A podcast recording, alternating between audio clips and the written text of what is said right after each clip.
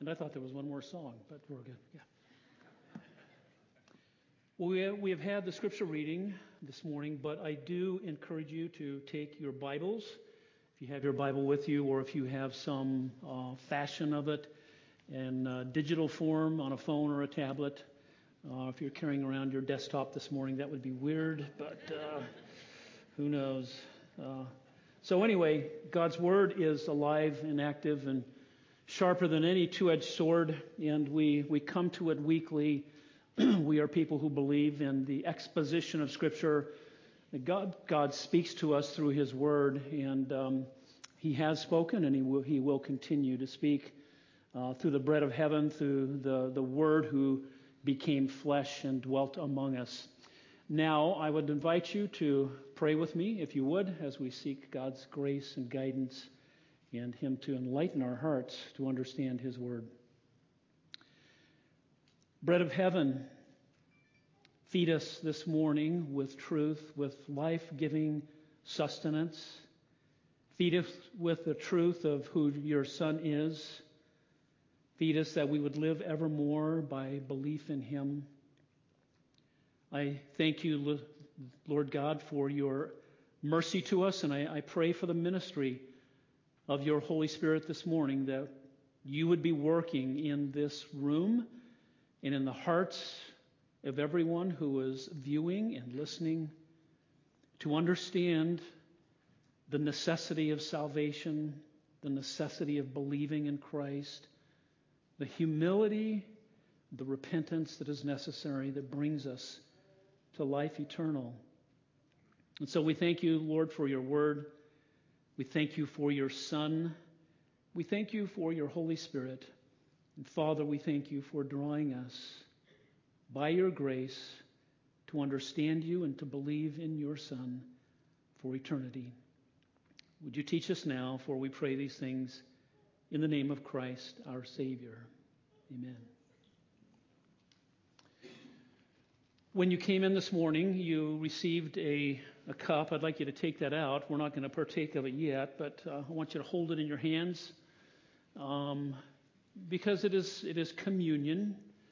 It is uh, the Lord's Supper, and it represents something. It is a, a memorial meal, memorial meaning that we remember what Jesus has done for us. But it's, it's symbolic. It is is not something that imparts grace to us. The, the wafer itself um, is symbolic, almost symbolic of bread. That believe me, it is, it is edible because um, I know it has the, the taste and the texture of styrofoam. but it really is bread.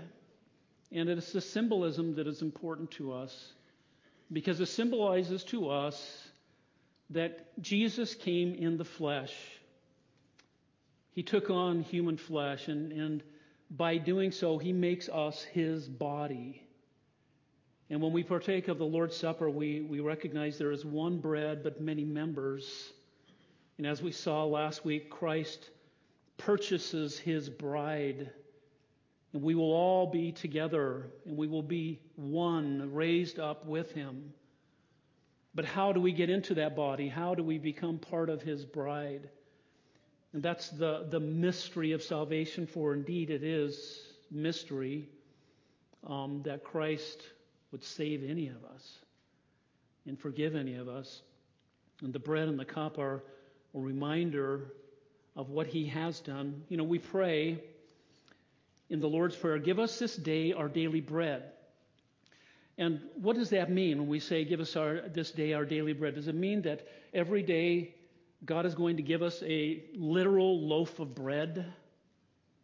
It, it, it, means that we are depending upon God to give us bread stands for food. Bread, bread itself in the Lord's Prayer is, is a symbol, a figure of speech for all of food and all of sustenance.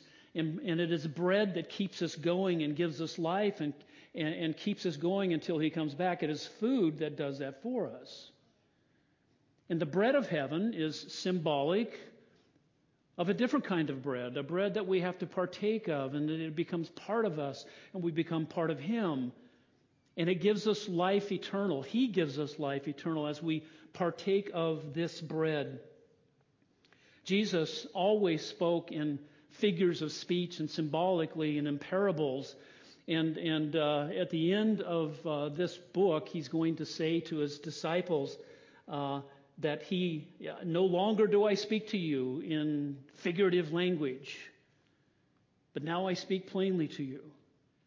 In the meantime, he uses all sorts of figurative language. He uses parables, not so much in, in John's gospel, but he uses figures of speech, these symbolisms that, that people scratch their head and go, What are you talking about? I don't get what you mean.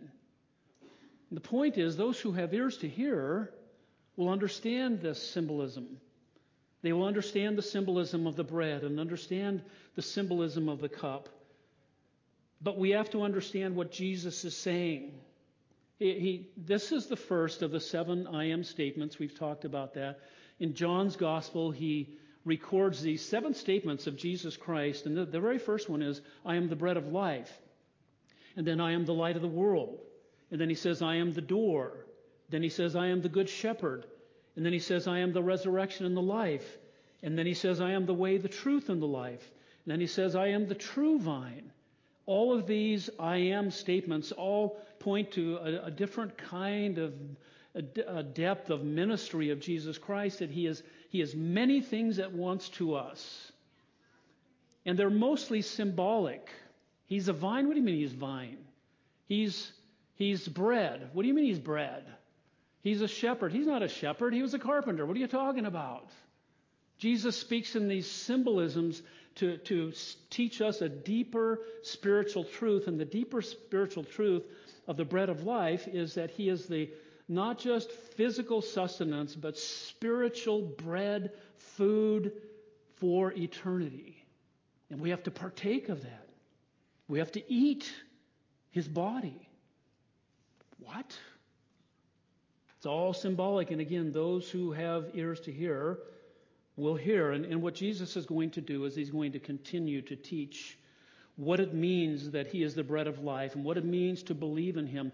The bread of life discourse is the longest. Um, it is very, very long. It begins really back when he, he fed the 5,000, and then the, the people come back after he talks to the, uh, to the disciples out on the middle of the ocean, and they come back and, and, and uh, they start talking about the bread of life after he had just given them bread from heaven, so to speak. And they don't understand. What is this bread of heaven? And he keeps talking about it. Even the next couple of weeks, we're going to con- see that he, he continues this extended discussion of the bread of life. The rest of these I am statements are very, very short. When he says, I am the light of the world, I am the door, I am the great shepherd, I am the resurrection and the life, most of them are very, very brief. But this one is long.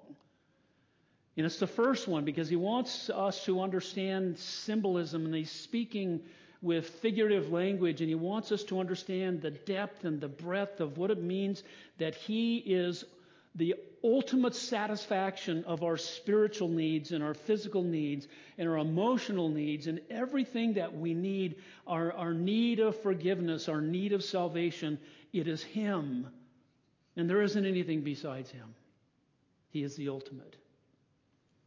So he is going to continue to teach to us and describe um, the bread of life and also what it means for us to actually believe in him for this salvation. But first, he's going to talk about unbelief, and we're going to see this. Unbelief is a willful rejection of God's provision. We're to believe in him for eternal life and as the bread of life, but unbelief is a willful rejection of God's provision. Verse 41 says, Therefore the Jews were grumbling about him, the Jews. Now he, he changes uh, audience here a little bit. Remember, he started with the 5,000 or so, really 20,000. They followed him over to the other side of the Sea of Galilee. Then he met the disciples right in the middle of the Sea of Galilee during a storm. He talked to the disciples. He gets on the other side. The crowd comes back and he talks to the crowd about being the bread of life. And now it says he, the Jews start grumbling. Aren't they all Jewish? Yes, but this is a, uh, a term that John uses in his gospel to mean the loyal opposition. These are the religious leaders who oppose him. And there isn't anything he can, go, he can do to satisfy them. He's never going to say or do anything that is going to please him. Cancel culture started a long time ago, believe me. And they're going to take issue with everything that he says, and they're going to parse it out, and they're going to take it wrong, and they're going to take it literally, and they're going to misunderstand his figurative language, and they were grumbling about him. These Jewish religious leaders. This all takes place in a synagogue. The grumbling, we've seen this word before. It's a word of low murmurs. People turn their head this way and they murmur, murmur, murmur. And and Jesus sees their body language, as you can too. I mean, you know what you see it sometimes even at church or where you work, people kind of, well, let me tell you something. And he sees them, he sees the body language, he sees their grumbling, and he also knows exactly what it is they're, they're grumbling about. It is about him, and there's a specific part of his statement that they take issue with. Because he said, I am the bread of life that came down out of heaven. And they were saying, This is Jesus, the son of Joseph, whose father and mother we know. How now does he say, I have come down out of heaven? We know his mom, we know his dad. He's, he's a local boy. Well, they're, they're in Capernaum. They're up north in Galilee. They know where uh, they know where Jesus lives. They know where his mom and dad is. And what do you mean he came down out of heaven? Do they understand? No. They're taking things wrong. They're taking thing, their own liberty. They're misunderstanding. They they are unbelievers. They misunderstand, they disbelieve, they have not believed in Jesus. Even though he has shown them so many things, they disbelieve and they are rejecting the very provision that he's providing. What's the provision that he's providing? Bread from heaven.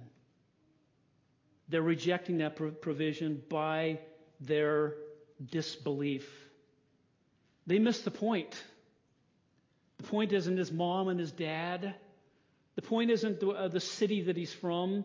It, it was the, here's they missed the point about who gave the manna from heaven. It was not Moses, it was God.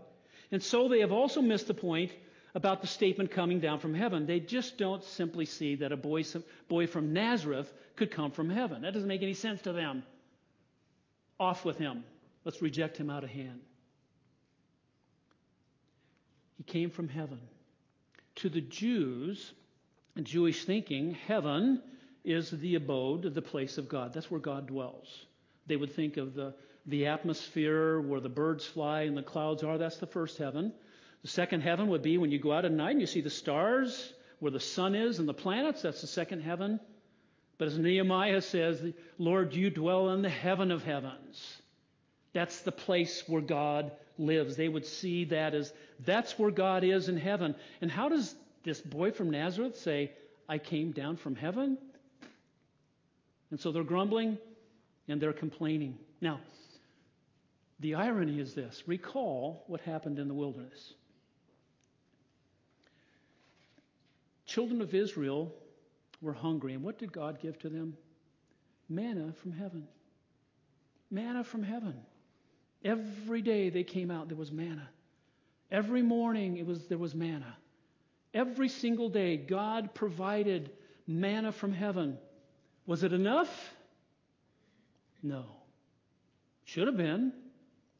From heaven, He was providing sustenance. He was providing life. He was providing food. And the manna was a symbol of, of life giving food that God was their, their, their supply. God was their restorer. God was the one who was keeping them going gave them very life itself. And every day they came out and said, What is it? Because that's what manna means. That's what the word manna means, Hebrew. What is it? And every day they came out and they took it and they boiled it and they chopped it up and they toasted it and they made different things with it. And then pretty soon they said, We want some meat. We need meat. And, and, and they grumbled against Moses. And they grumbled against Moses many times. And when they grumbled against Moses, what did Moses say to them? You're not grumbling against me. You're grumbling against God. Because Moses didn't provide the manna. The Lord provided the manna, and they grumbled against the Lord. They saw the daily faithfulness of God graciously providing manna from heaven, but they didn't see it. They didn't see it as God's grace. They didn't see it as God's provision. It just became old and stale and whatever. We need something else. I want to go back to Egypt. I want to go back to my sin.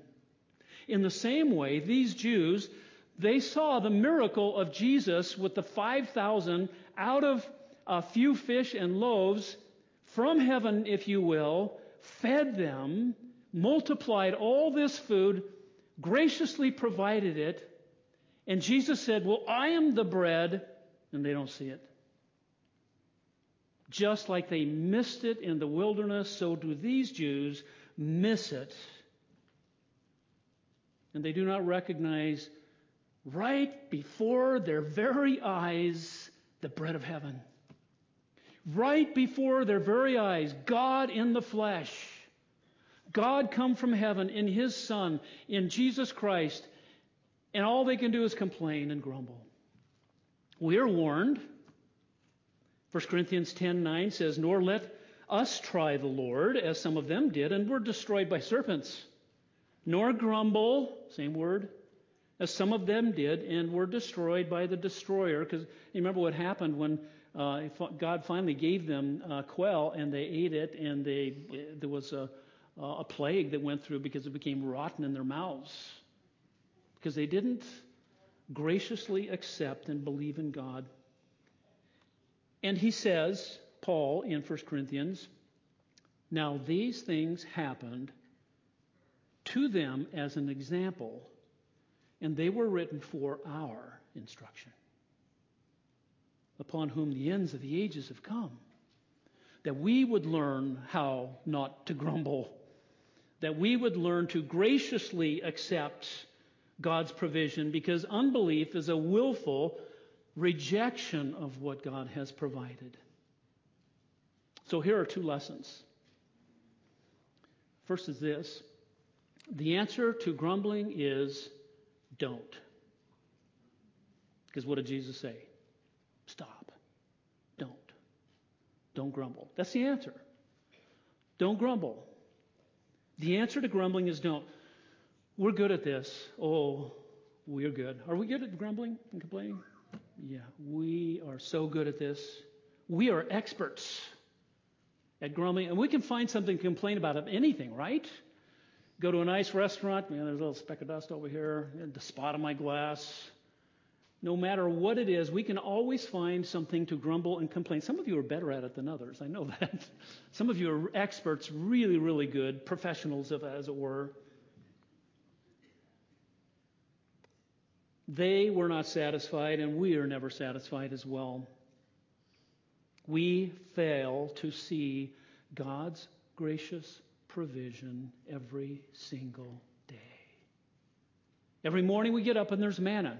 Not literally, but figuratively. Every morning we give up, His blessings are new, His grace is new, His, His kindness is new to us every single morning, but it's raining.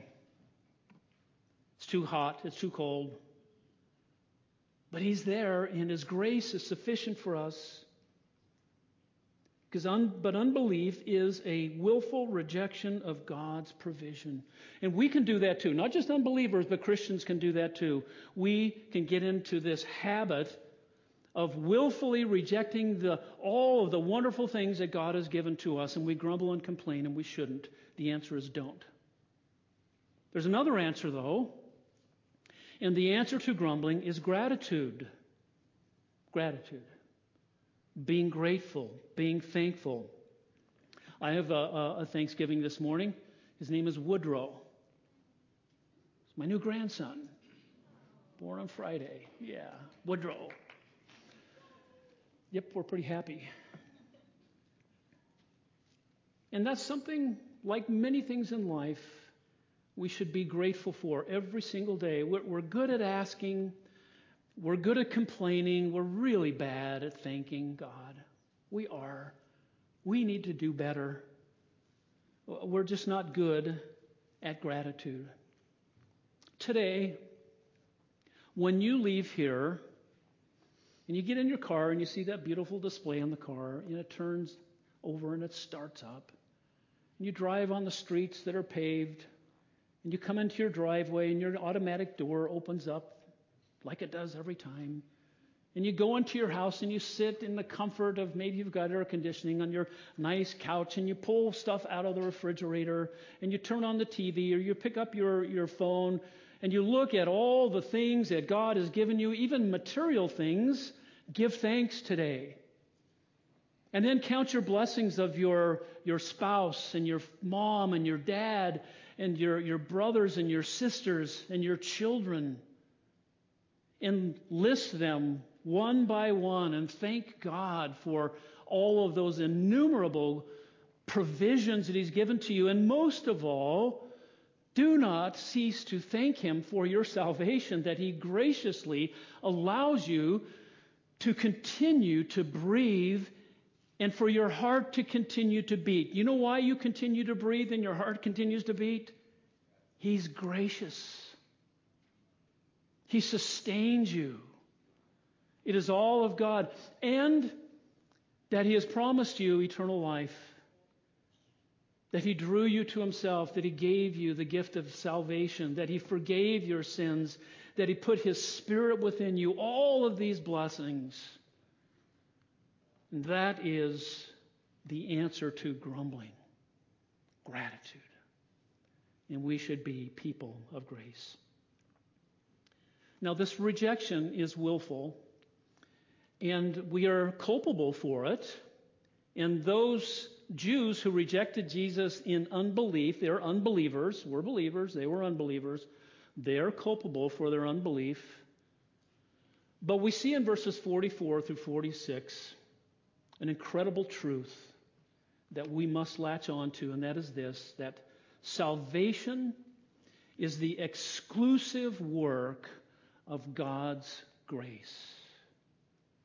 It is the sole work of God. It is the unilateral work of God. It is all of grace. Salvation is all of Him. It is none of us. It is His doing. It is not my doing. You did not save yourself. I did not save myself. I had no part in it. God graciously gave to us that gift. Now, what we're going to see are a couple of things. We're going to see Jesus is going to explain his divine origin, and he's going to explain his divine mission. His divine origin is that he is one with the Father. His divine mission was to do the Father's will in completing our salvation. It's very, very simple. His divine uh, origin. Where did he come from? He came from heaven. This is um, uh, the, the question. This is the problem. this is the grumbling of the Jews against Jesus. Well, this guy didn't come from heaven. Jesus is going to say, Yeah, I did. Yeah, yes, I did come from heaven. And verse 44 is a, is a verse that is used as a proof text for soteriology and for the doctrine of salvation. That's what soteriology is a big big word meaning the, the teaching, the doctrine of salvation, and often used as, a, uh, as a proof of what, what is often called irresistible grace. And that is that God draws us inexorably and irresistibly to Himself. And He pulls us to Himself in salvation. Yes, it is a proof text for that, and it's, and it's a proper one. But to fully understand what he's talking about and to fully understand the, the depth and the beauty of, of our salvation, we need to understand what Jesus is saying in this particular context. And he's continuing to make the point that, yes, I am from the Father. He says this in verse 44 No one can come to me unless the Father who sent me draws him and I will raise him up on the last day. We saw a couple of weeks ago, last week rather, um, as Chris explained to us, all that the Father gives me will come to me, and the one who comes to me I will certainly not cast out. This is the will of him who sent me, that of all that he has given to me, I lose nothing but raise it up on the last day. God, the Father, gives to the Son us. It's his gift to the Son, us, our redemption, His children. And He says, No one may come to me unless the Father who sent me draws him. You see what's right in the middle of that sentence? The Father sent me. They're grumbling, He didn't come from heaven. And Jesus says, Yeah, I did. I was sent by the Father. I came directly from the Father. And I had a mission. The mission is to raise you all from the dead, to one day complete this salvation. The Father sent the Son. The Father draws sinners to the Son, and Jesus completes that salvation on the last day by raising us up.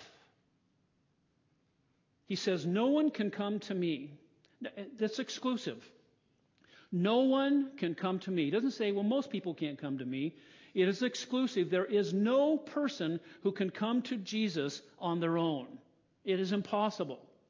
No one can come to me. That word, little word can is an important word because it means no one has the power, no one has the ability in themselves to come to Jesus. Can't be done. We don't have it in us. We're not wired for it. No one may come. It's stated in the negative right off the bat. Before he said, Everyone whom the Father gives, I will raise up on the last day. And then he says, But no one in and of themselves is able to come to me. You know why we don't have the ability? All have sinned and come short of the glory of God. There is none righteous, no, not one. There is none who seeks after God. You were dead in your trespasses and sins. We are depraved, as the theologians say. We are lost sinners we could not come to him. We, if left to ourselves, we will always choose what? Ourselves. We are in need of divine enabling and divine guidance to come to Him. We cannot even do it on our, on our own because we are lost, we are dead, we are sinners, we are seeking after our own way, we are lost sheep who have gone astray. That's why we need a Savior. And what does a Savior do? This, a Savior rescues people who cannot rescue themselves. And we cannot rescue ourselves, and that's why He rescues us. No one can come to me, and as Jesus is saying, they're, they're coming to me unless. Unless the Father who sent me draws him. Those words are are beautiful because we're lost without it. If he says no one can come, but there's hope. Unless the Father draws them. They're, they're beautiful words. It, it, it, they're on par with those beautiful words in Ephesians 5 that we read this morning. Uh, they were on the screen this morning. You were dead in your trespasses and sins. And Paul goes on to talk about how horrible our depravity was. And then he says, But God, beautiful words. But God, who is rich in his mercy because of his great love with which he loved us, made us alive together with Christ. But God, unless God, you see who works out our salvation. It is God who does this. And left to ourselves, again, we will always choose ourselves. Unless the Father who sent me draws him, and then Jesus says, And I will raise him up on the last day. This is the third time that Jesus has said this. Verse 39, verse 40, here in verse 44. Then we're going to see in verse 54. Does that, you know, when you're studying the Bible and you see something that is repeated over and over and over again, that becomes a theme, and this is a theme, a sub theme of the bread of life discourse, that Jesus Christ in the flesh will raise us up on the last day. He is the one who does that. That's part of our salvation. That's part of His work of salvation. That's part of our redemption. That's part of Him dying on the cross for our sins and Him rising from the dead that He might raise us from the dead. That's our hope. That's our hope of salvation that He is going to raise us on the last day. So I want to show you some indispensable links to our salvation that we see in, the, in this passage. Some indispensable links of our, uh, of our salvation. Number one, we are incapable of coming to God because of our sin. We're incapable. We cannot do it. We are broken. We are lost. We're unable. We are dead spiritually. Second of all, God sent his Son to be our Savior. That's where Jesus came from. Oh, Jews, he did come from heaven. He did come from the abode of God. He did come from the place of God. And it was by God's grace that he sent him. For God so loved the world that he gave. He sent his Son. Number three, the Father draws us to salvation. We don't draw ourselves. He is the one who draws us to salvation. This also is by His love and His grace. Why must we be drawn? Because we're dead, because we're sinners, because we're lost, because there is none who seeks after God. Some people do seek Him. You know why they seek Him? Because He's seeking them. It's part of their being drawn. He's making Himself known to them. And number four, the Son completes our salvation by raising us on the last day. See this work of God, this wonderful work of grace. Salvation is the exclusive work of God's grace in our lives that we don't deserve, but He graciously gives to us in this plan that was hatched, if you will, before the foundation of the world. The Father, the Son, and the Holy Spirit are all involved in this. And so we want to look at that. If, he's, if, if we can only come by His drawing, how does this drawing happen? How does this actually work in our lives? How does the Father draw us? Well, He communicates spiritual truth to us. Verse 45 It is written in the prophets, and they shall, shall all be taught of God. Everyone who has heard and learned from the Father comes to me. How does the Father draw us? Number one, through His Word.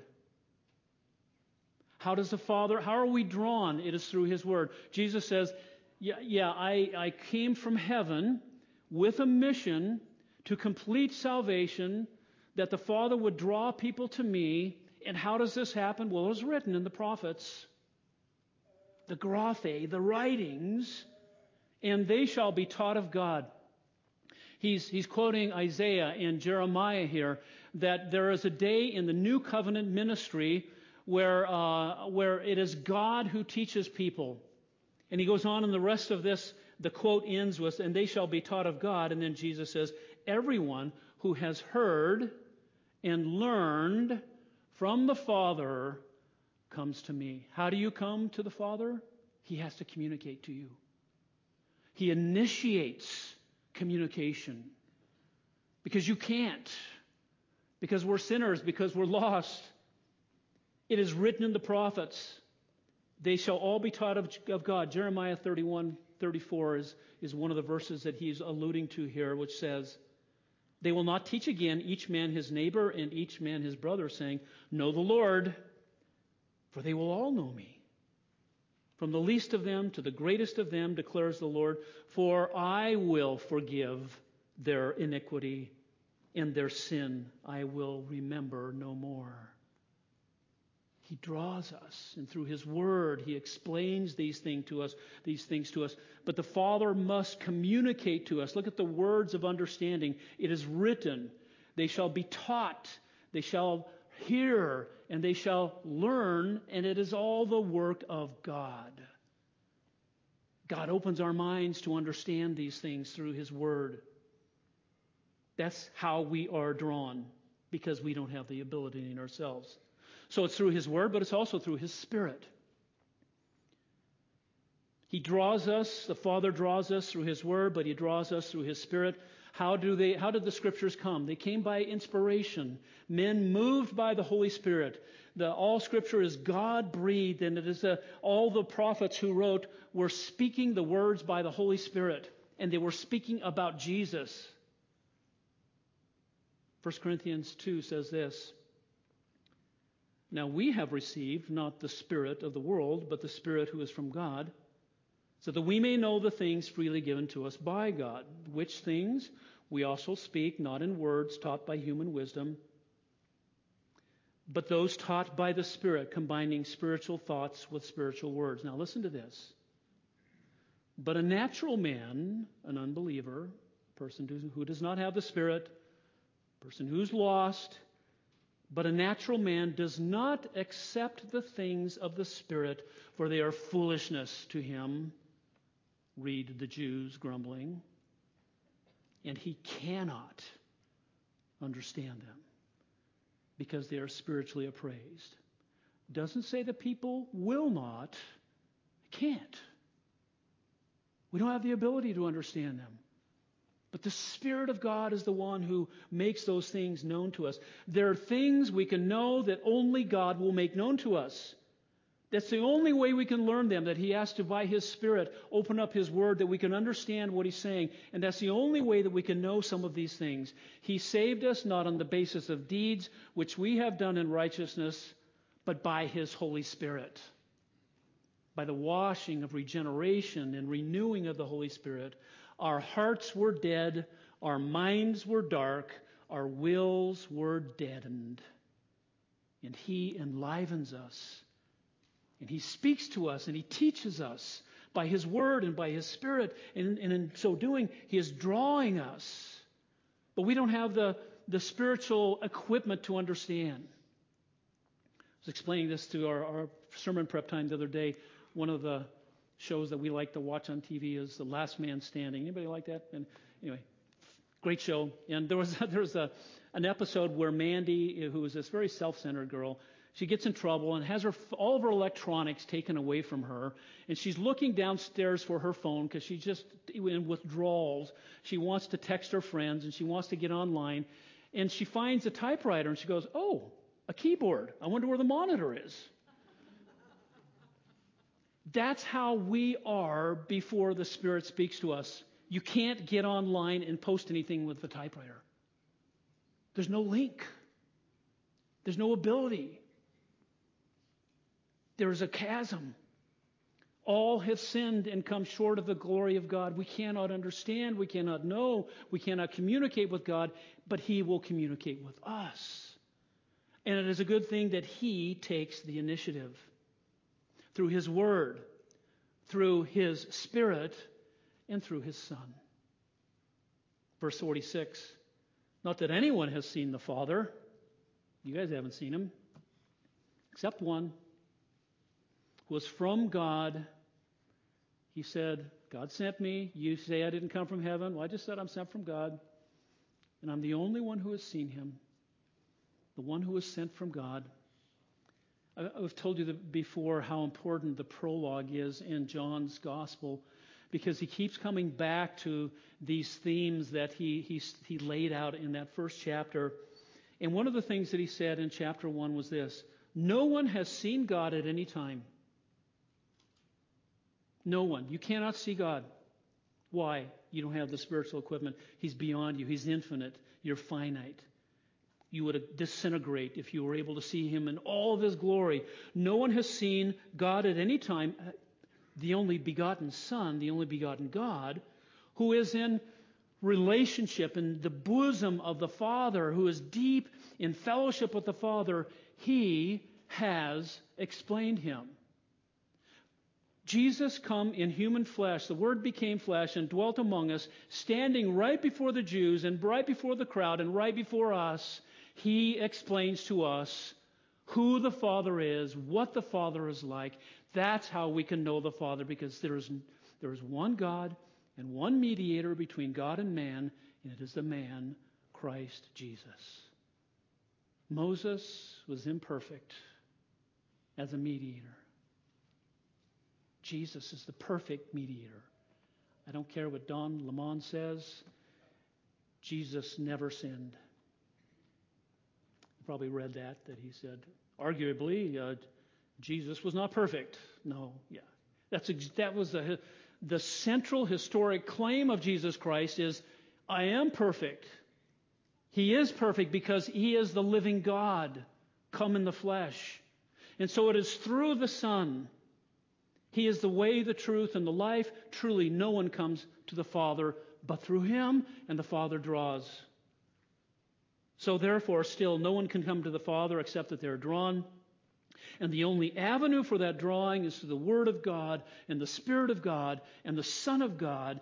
And He alone has comprehended and known and perceived the Father.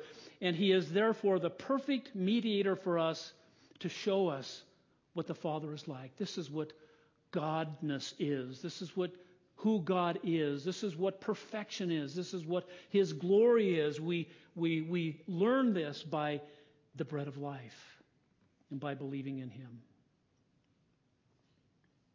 So, some lessons. From beginning to end, salvation is the work of the Father, the Son, and the Holy Spirit. From beginning to end, salvation is the work of God. What, what is the beginning in verse 44? No one can come.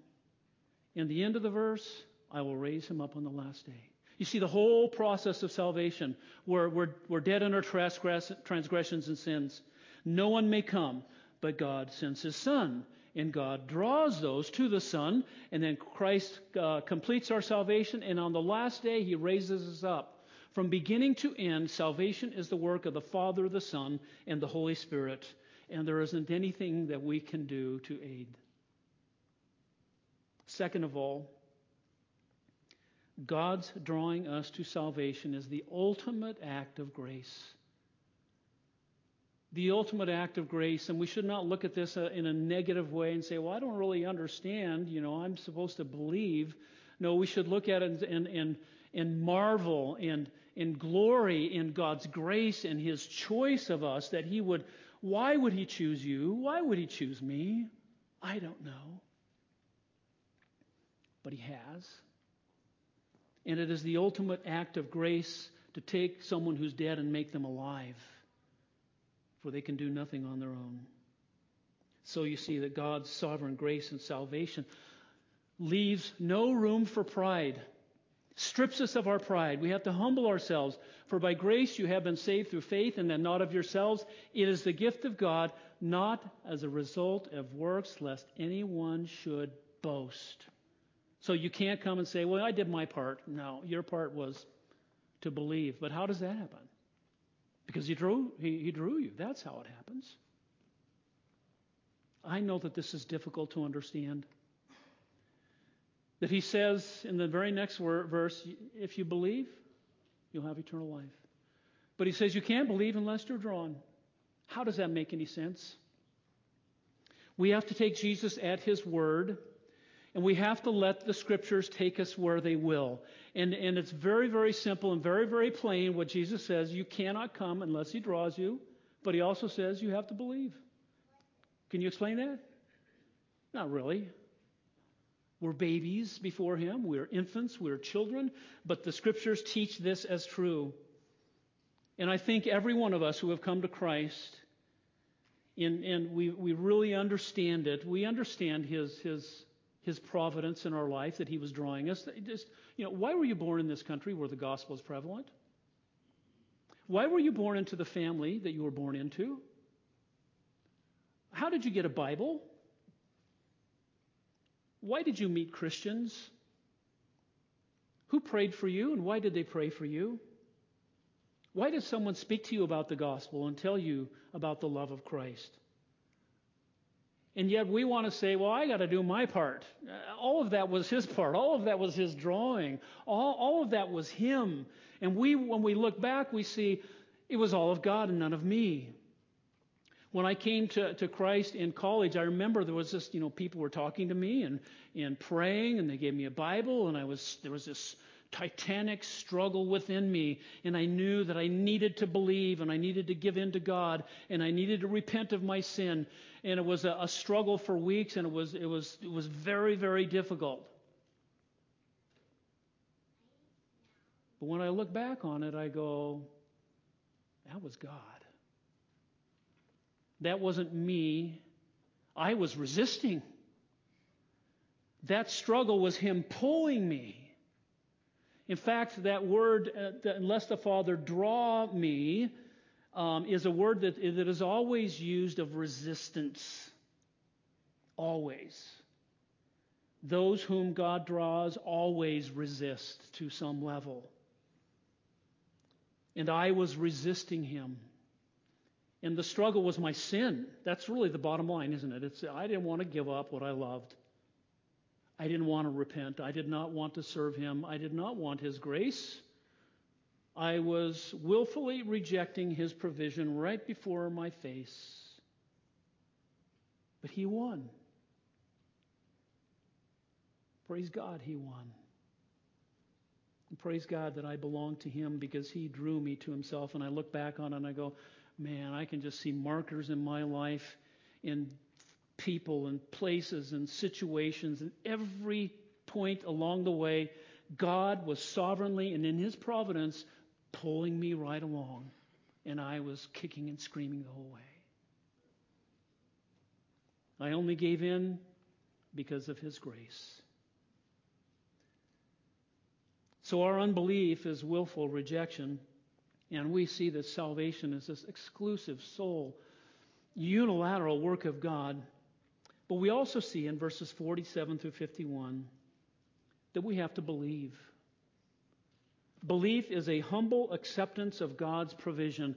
Belief is, is humility, and acceptance means dependence. Acceptance means we give in. Acceptance means we, we agree with Him that He's right about our sin. I've been wrong. You're right. I'm sorry.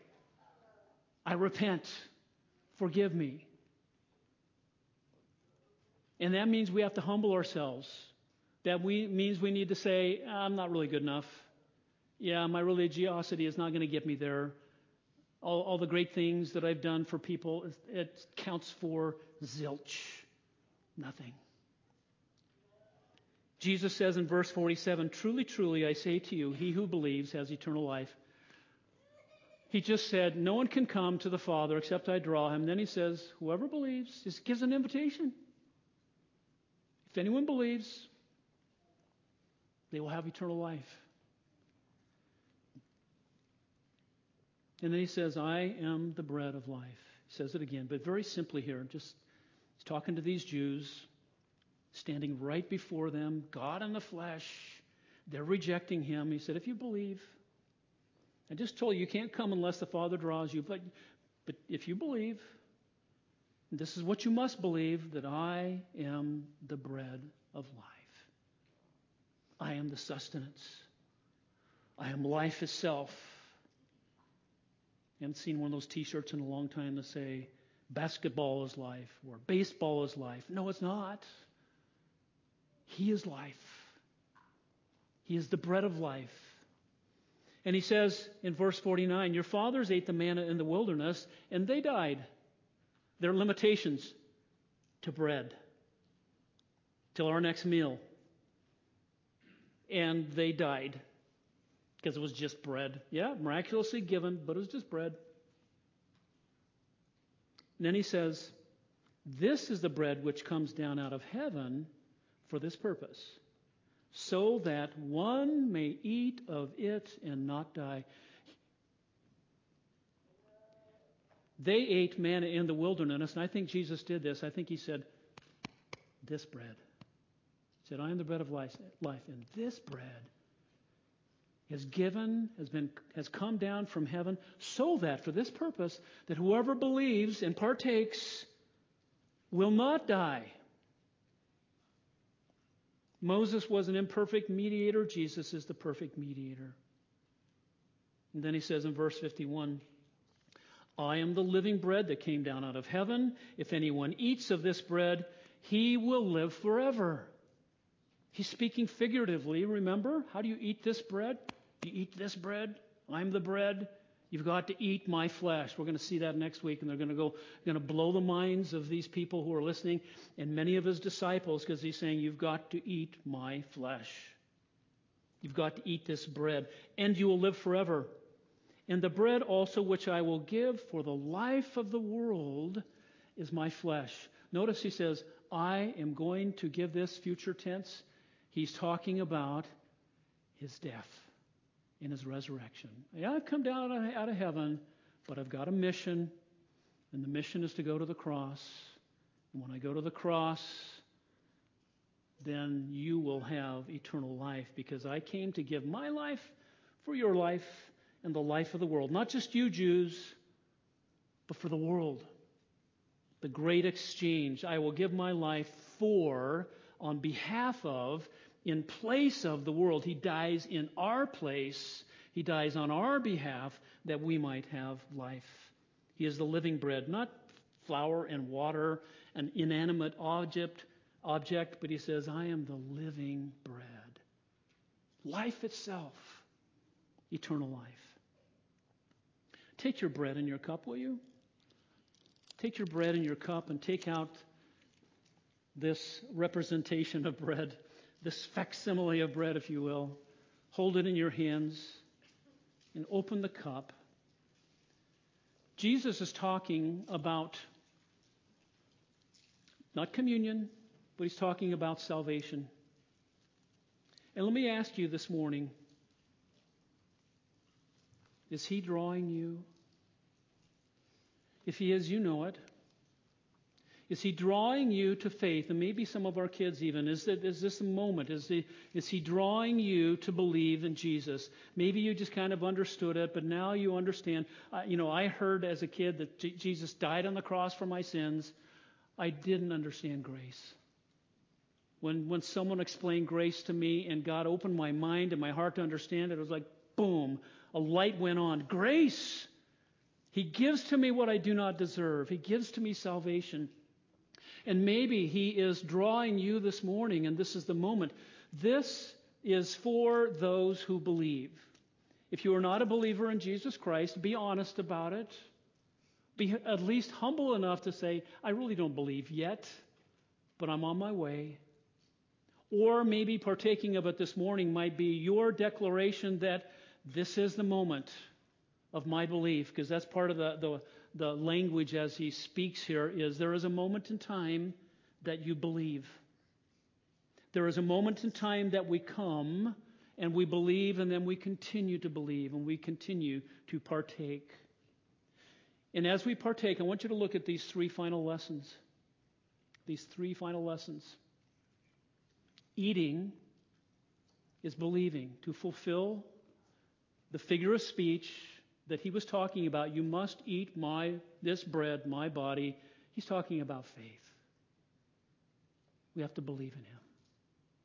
So eating is believing, and eating, uh, eating the, the bread and drinking the cup is a, is a symbol of our belief in Christ.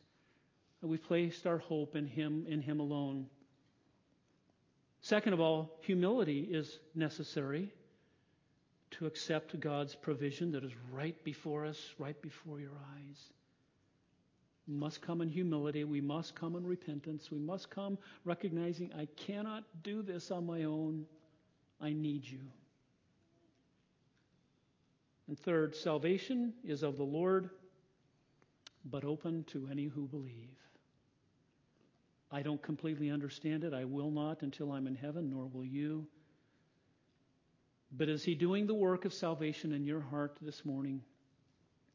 And for those of you who are believers, pray with me. Father, we thank you for the bread which represents the body of Jesus given for us, bread down from heaven, living bread who gave himself on our behalf to die in our place, that we might have eternal sustenance through your word, through your spirit, through your Son. And we thank you for this cup, which represents his very life, life itself, life blood poured out for us that we might be born again. So I pray, Father, that by the moving of your Spirit, you would help those who do not believe to believe at this very moment that Jesus is the Christ, the Son of the living God, and that they would say to you in their hearts, I believe in Jesus. For it is in his name that we pray. Amen. And Jesus said, Do this in remembrance of me.